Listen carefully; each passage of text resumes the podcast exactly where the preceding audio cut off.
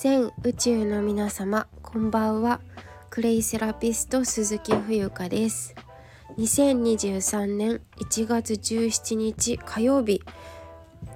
時刻は18時8分です。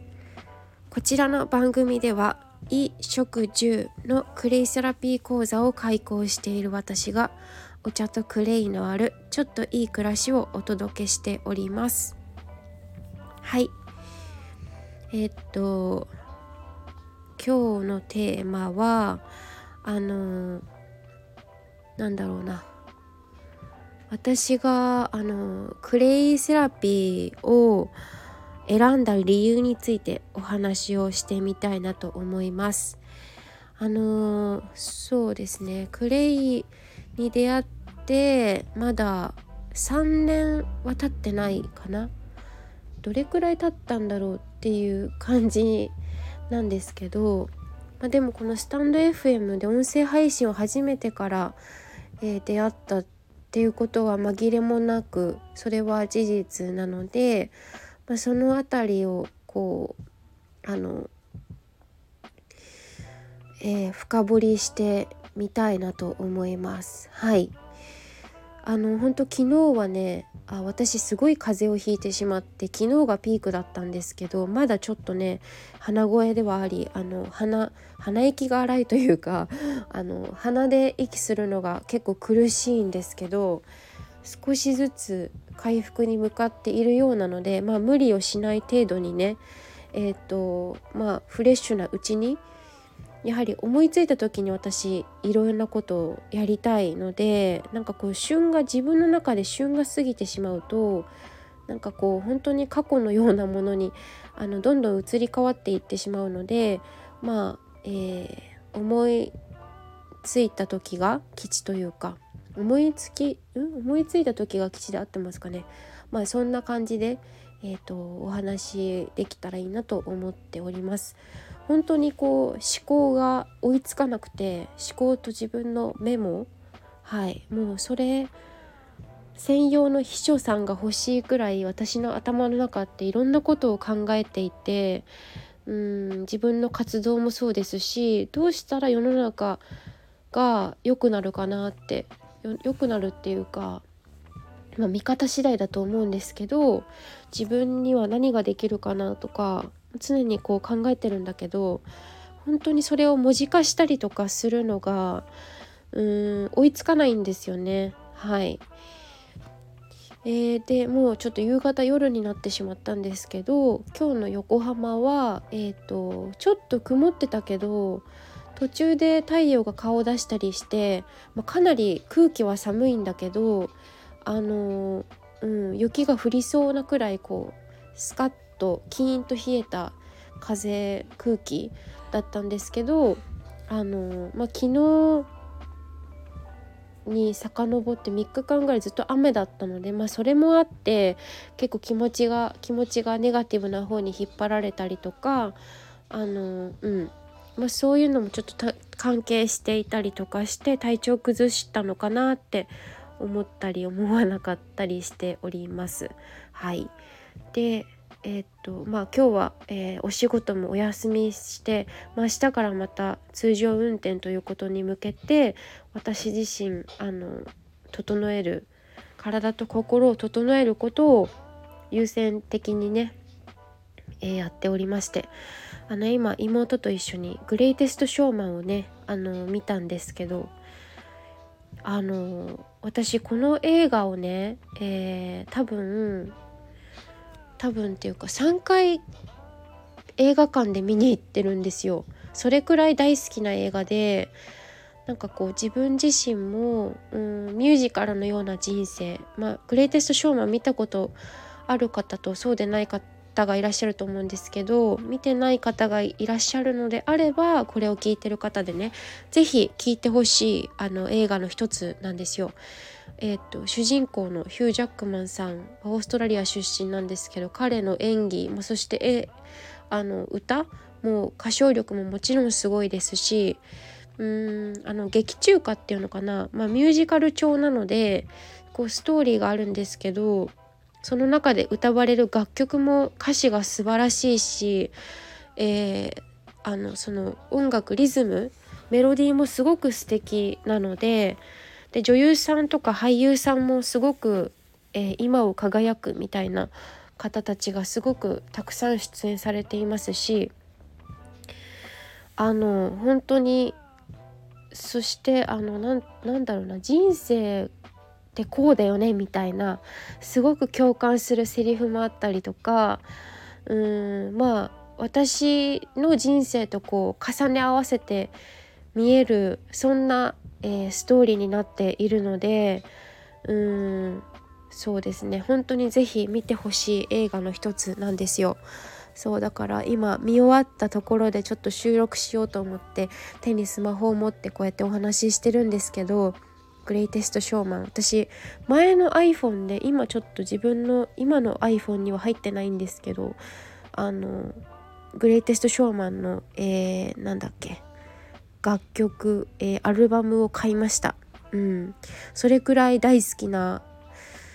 映画ですね。私結構ミュージカルとかが好きでミュージカル「ライオンキング」ライオンキングじゃなくて劇団四季か、まあ、自分が部活で6年間中学高校と英語劇やってたからっていうのももしかしたら関係してるのかもしれないんですけどうーん自分の人生の中でもやっぱり歌ってたり踊ってたりあのうんそういう何て言うのかな人生観っていうかやはり歌とかダンスとか表現するっていう意味では欠かせないものだなって思っているので、まあ、それがきっとあの人生観にあのかなんていうのかな映し出されているものだったりするのかななんて思ったりしています。はい。ちょっと前置きがね長くなってしまったんですけれどもあの本題の方に入っていきたいと思います。はい、えー、今回はそのクレイセラピーを選んだ理由についてお話をしていきたいと思います。あのー、まあ、何度かねこちらの音声配信でもお話をしているかなと思うんですが、えー、世の中にですね本当にまるセラピーまあ有名なので言うとアロマセラピーとかですかね。うん。あとは何だろうか。うーん。えあと何がある？でもいろいろありますよね。はい。まあ、まるセラピーっていっぱいあると思うんですね。で、まあ、私がそこアロマにこう飛びつかなかった理由というか飛びつくという表現も ちょっとあのあまり合わない合わないかもしれないんですけどアロマはうーんそもそもたくさんまあ言うたら競争が激しいと言いますか私自身はそんなにそのアロマについて深掘りをしようというふうには思ったことがあまりなくてままあ周りに結構アロマやっている人がいたから彼女たちにこうあの教えてもらうっていう感じでいいかなみたいな風に考えていたりしたのであんまりそこにはこうたくさん注力力を注ぐということはしなかったんですけど、まあ、クレイセラピーっていうのを聞いた時に、うん、クレイって何だろうってまず思ったし、まあ、クレイのくの字も知らなかった人間なのでで、まあ、その資格を取るからといってそれがお仕事に必ずしもあのつながるっていうことではないしその本人次第っていうのが一番ありますからあのもちろんそれを支える人たちも関わってくるかもしれないけれども自分の気持ち次第だと思ってるんですよ。うん、どれだけ周りに助けられてもあの風邪とかと同じようでですね治る気がないならその本人の病が治るわけがないんですよね。だから気持ちがやはりすごく大事で病は気からっていうところにつながってくるんですけどあのお仕事でも遊びでも何でもそうだと思うんですよ。やはり自分の気持ち次第で結果って全然変わってくると思っていてもちろんその技術だったり、えっと、知識、えー、自分の体験っていうのはすごくすごく大切なところだと思うんですけど自分がどんな気持ちでそれを行っているのかっていうところ。ここが抜けている限りは何やってもうーん本当にその人の気持ちがそのまま乗っかるのでえ、まあ、それは人によってはエネルギーって言ったり周波数って言ったりとか波動って言ってみたりとかすると思うんですけど魂とかね。はい。まあそういうことなのかなって思うんですよ。でそのツールとして私は確かに何でもよかったと思うんですただクレイって聞いた時にあのまだまだえっとレッドオーシャンではないなってあの青と赤の、えー、ブルーオーシャンレッドオーシャンっていう言葉があるじゃないですか。でそれをで表現するならばまだまだブルーオーシャンだなって思うけどそれでもやはりクレイセラピーっていうのは少しずつ少しずつ知名度が上がってきていてあの私も別にファーストペンギンではないと思っています。まあないんですよ本当に。別にたくさんクレイセラピーを発信している人は世の中に探せばたくさんいらっしゃいますしあの本当にうんすごくこう知っている人は知っているみたいなそういう世界だと思うんです。ねねあの何事もそうだと思うんですけど。あなんかホースセラピーとかもありますよね。馬馬ですよね。アニマルの。うん。まあ、本当にまるセラピーっていうのがある中で私自身がすごくうんなんだろうな。あのなんか何か特別にえっ、ー、と贅沢をしたいとか何か特別になんかインフルエンサーになりたいとか有名人になりたいとか何十万人何百万人何千万人何千万人でいいのかな。あのえーとフォロワーさんがいてとかファンファンをたくさん作ってとかそういうことにはやはり関心がまあ薄くてですね何をしたいかって言ったらやっぱり自分の日常の暮らしがあの自分自身が心が満たされるというかうんうんと何て言うかな本当に平平然として平然としてというかあのうんこう心地よくっていうのかな。自分の思った通りにはいかなくともこう本当に何気ない日常をただただ暮らしたいっていうだけなんですよね。はい、でそれをたまたまツールとしてクレイセラピーに出会いましたっていうところであってえー、っと何でしょうねその先ほどのね、えー、ちょっと言及しましたけど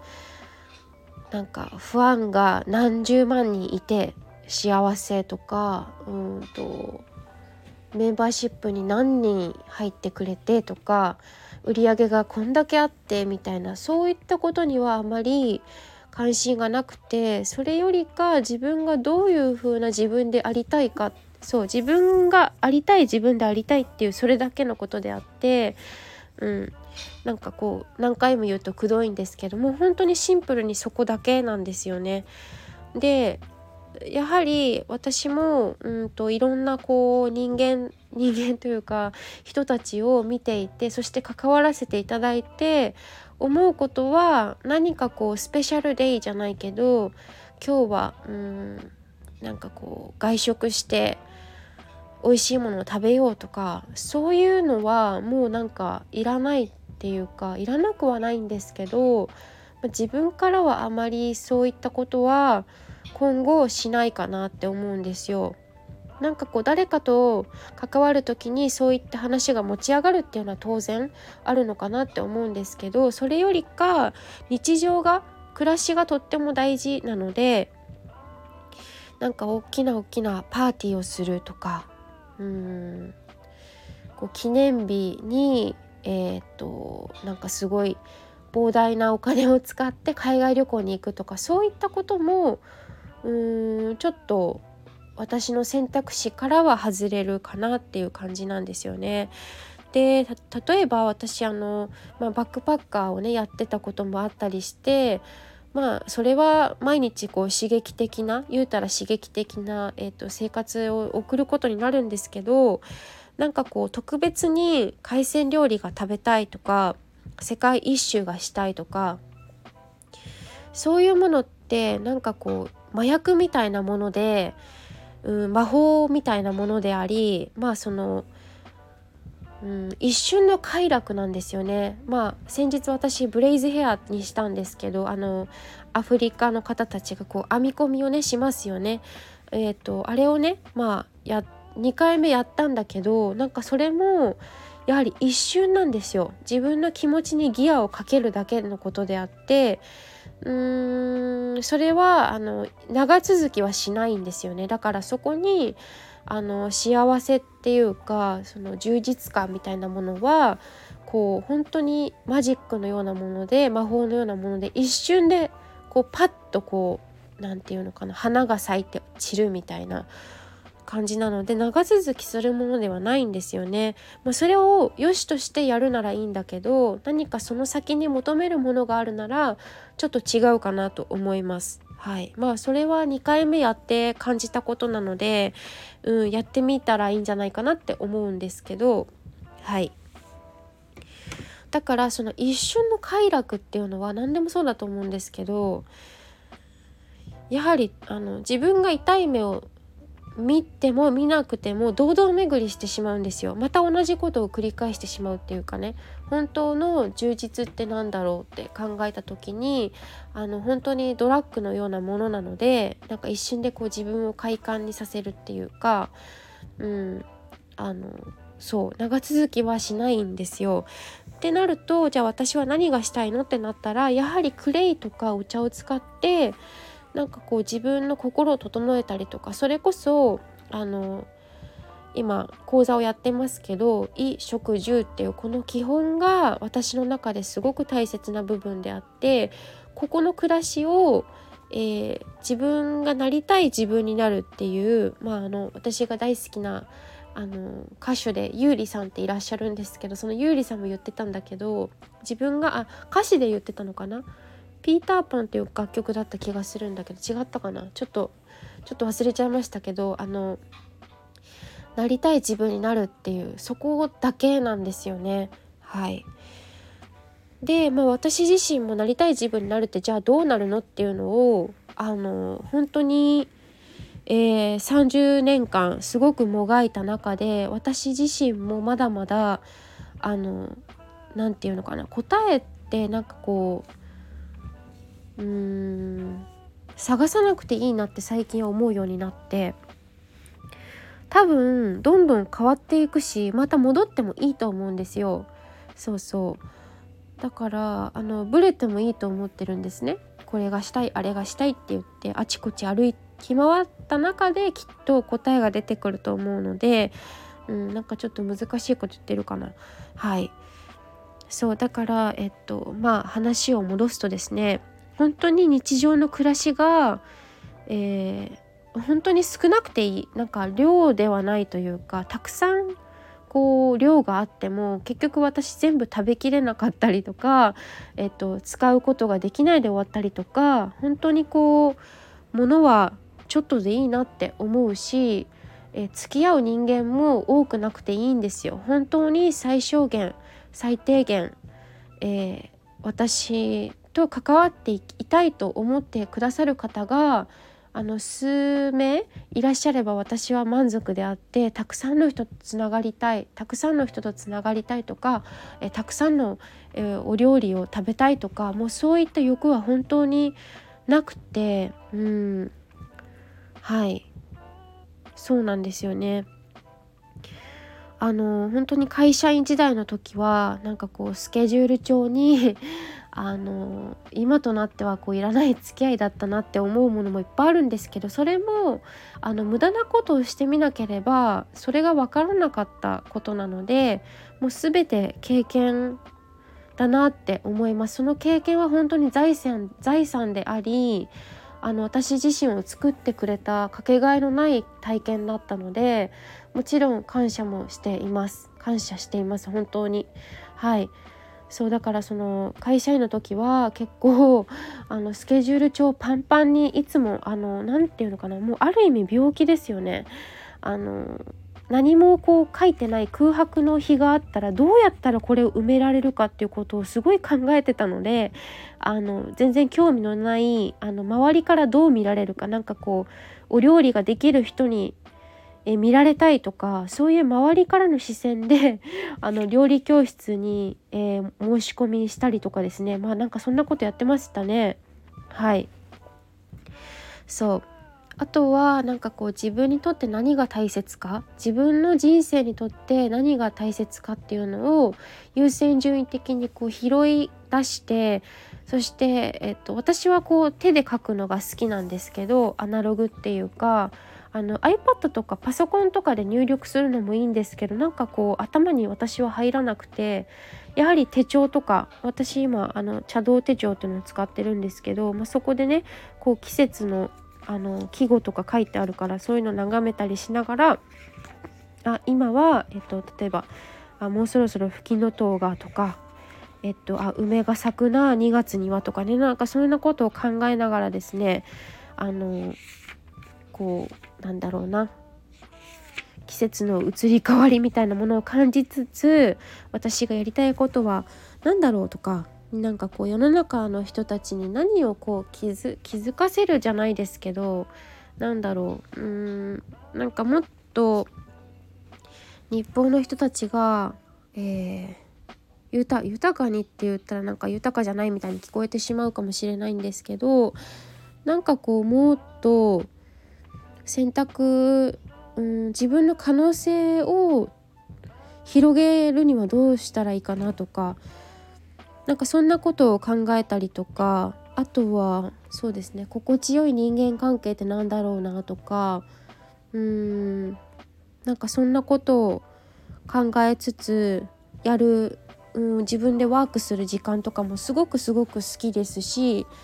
本当にこう私は今まですごくたくさんの方に出会っていろんなものを受け取ってそれは目に見えるものでも目に目に見えないものでも全部そうなんですけどそれをやはりあの恩送りしていく番だなって自分自身感じているのでうーんなんかこういろんなものを手放しつつ与える側にま、回っていきたいなっていうのがあるので、まあ、そのためのツールとしてあのクレイセラピーっていうものを選びました。はい。まあその時には分からなくても後から分かることっていろいろとあるしなんだろう理由とかってなんかあるようでないというかないようであるみたいな部分があるのかなと思っていて。なんか本当にうんシンプルに生きたいんですよねっていうところに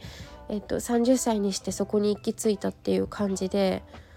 まあ、これからどういった人生転換転換っていうか人生がこう展開するのか私も分かりかねますしあんまりうんなんか決めつけるのは良くないかなと思っていてなんかそうなると自分の可能性までもうんと閉じてしまうような気がするのであんまり抱負は持たずにあの可能性はいくらでもありますから自分のその気があれば。うん、だからなんかこうなりたいとかあると思うし私自身もあるんですけどあるのかなないのかな。はいあったりなかったりですけどなんかあまりこだわらずにいろんなことをやってみたいなって思うんですよね。はい。そう。でなんかその特別なことを求めない？えっとなんか豪華なものって人それぞれかなと思うんですけど例えば私は昔はその旅館とか行っなんかこうお高めな旅館に行ってうん温泉に入って美味しいおせちおせちじゃないな海鮮料理を食べるみたいなことを描いていたこともあってそれも実現したんですけどとは言っても結局なんか旅館で、まあ、食べることが大好きだったので、まあ、今でも好きなんですけどうーん